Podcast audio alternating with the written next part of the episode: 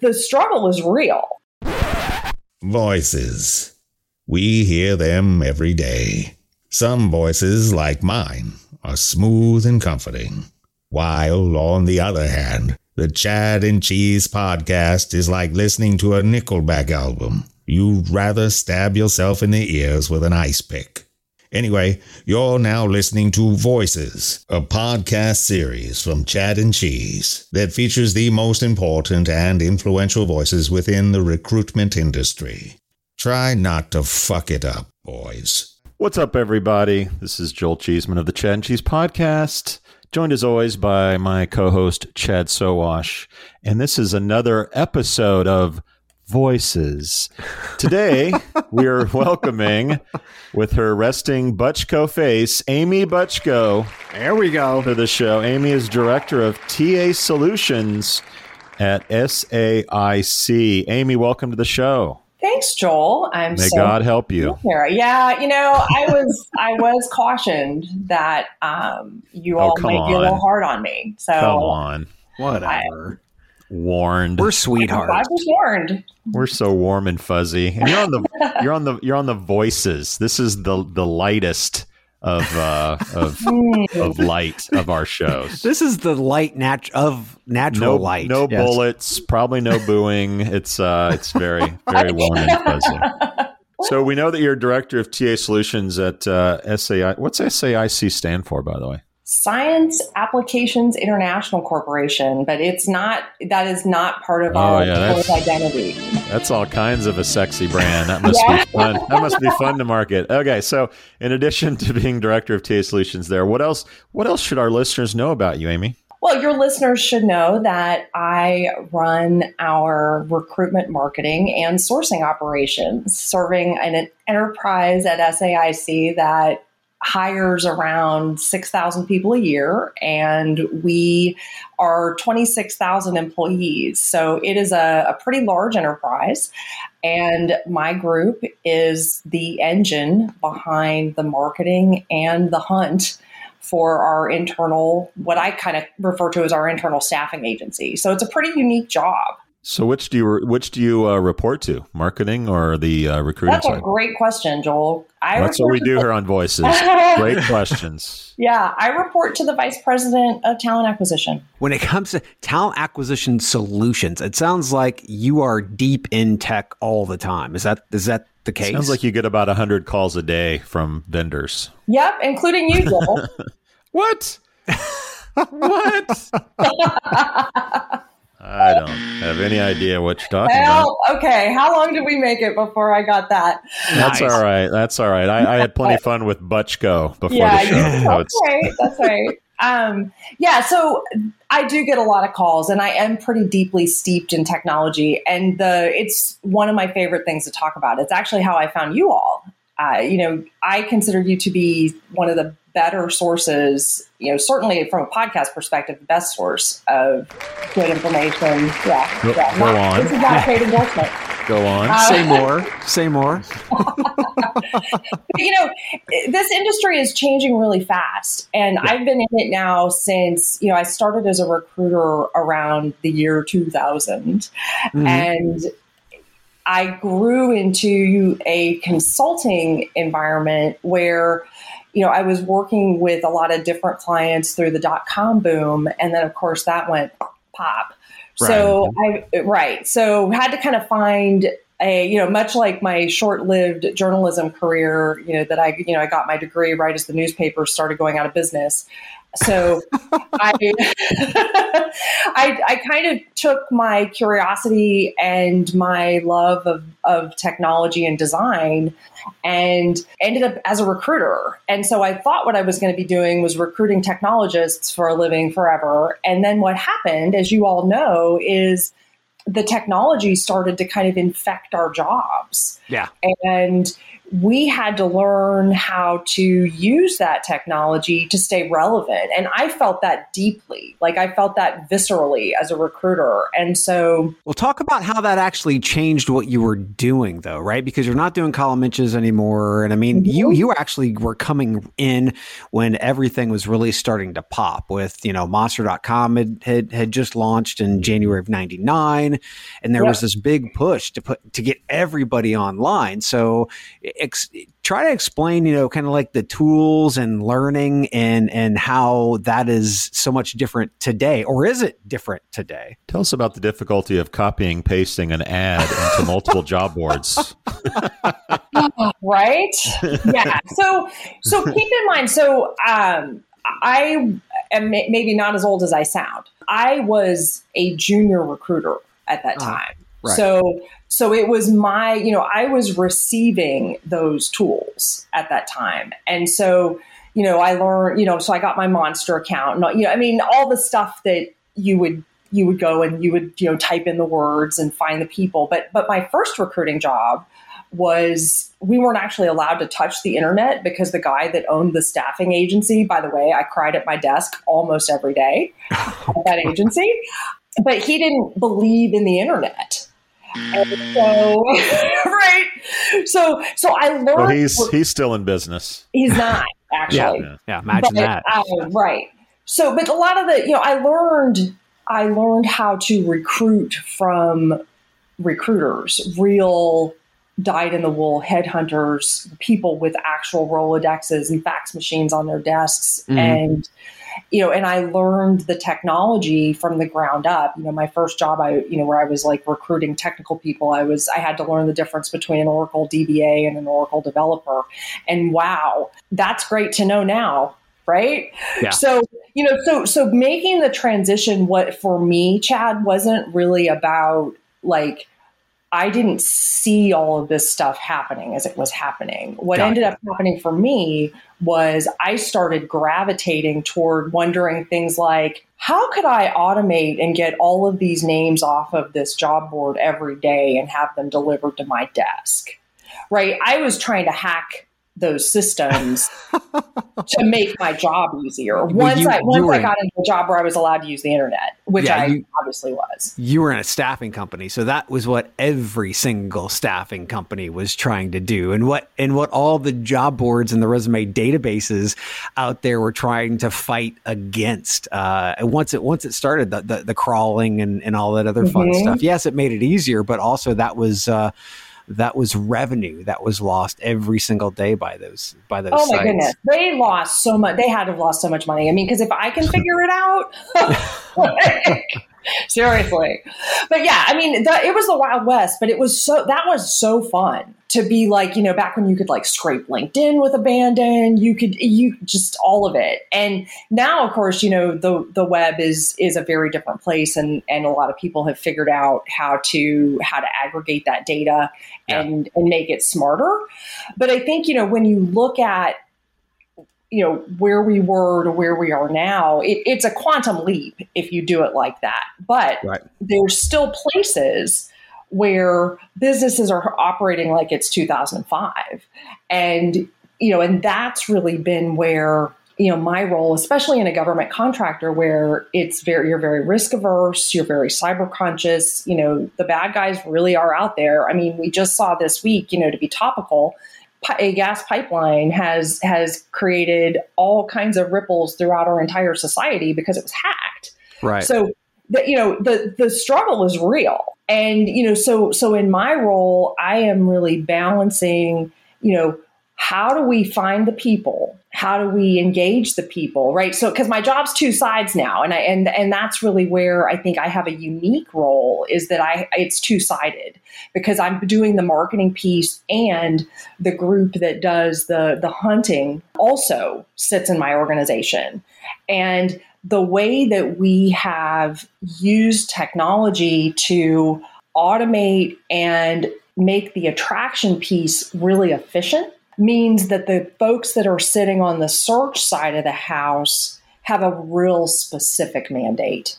Mm-hmm. And the heart, you know, so they go find the the real the real, you know, the unicorns, the, the, the people that can't be found. The Jim Stroud podcast explores the discoveries and trends forming the future of our lives. Brain to brain communication, robot bosses, microchip implants for workers, and artificial intelligence replacing human workers are all happening now. If you want to know what's happening next, subscribe now to the Jim Stroud podcast. Yeah, so so Amy, I appreciate that you've you've been in the industry for quite a while. Uh, by the way, when you said Rolodex, about half our audience pushed pause and went, to, went, to, go Google Rolodex. Uh, so we appreciate that.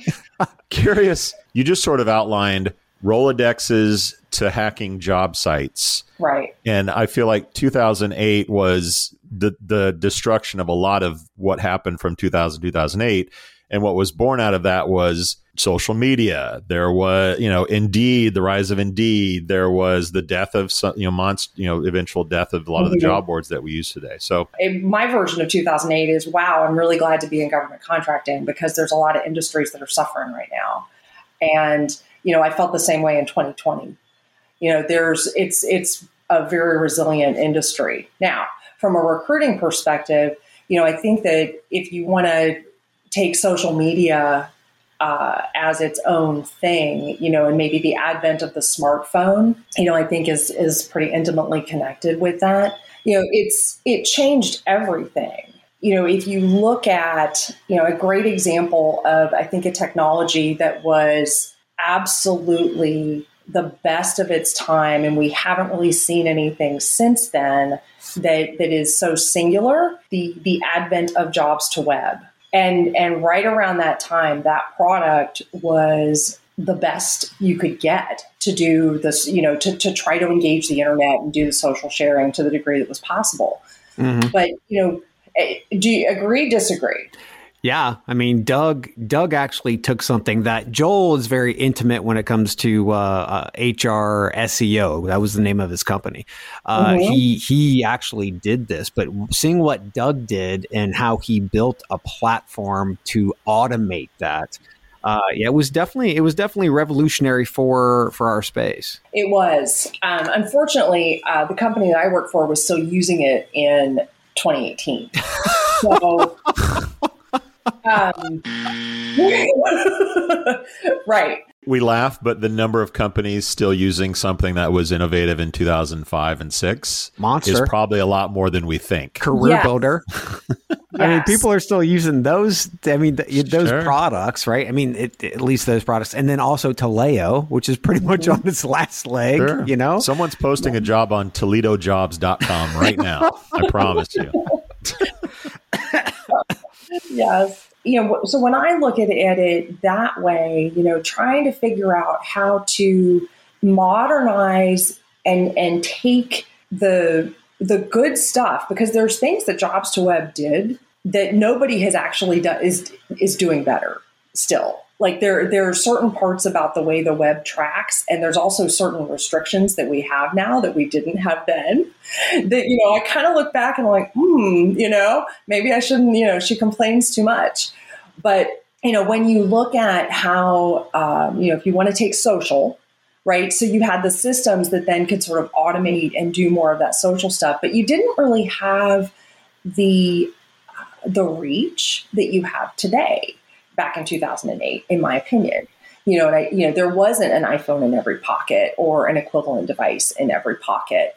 Today there is. And so, you know, I think that where the transition and really getting the lift out of the things that were developed in 2008, we're just seeing it now where it's become table stakes to be uh, relevant in the marketing aspect of this business. Well, well, knowing that everybody has we shouldn't say everybody there's more access there there's easier access.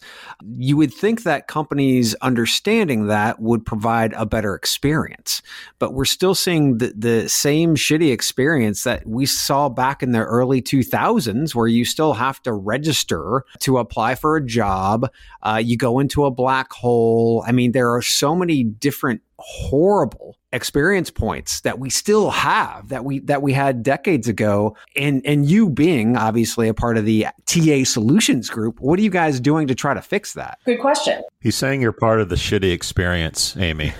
or or not i don't know No, I hear you. So, good question. Um, it's you know, I you know, if you think my mic was running hot before, wait till you hear me now.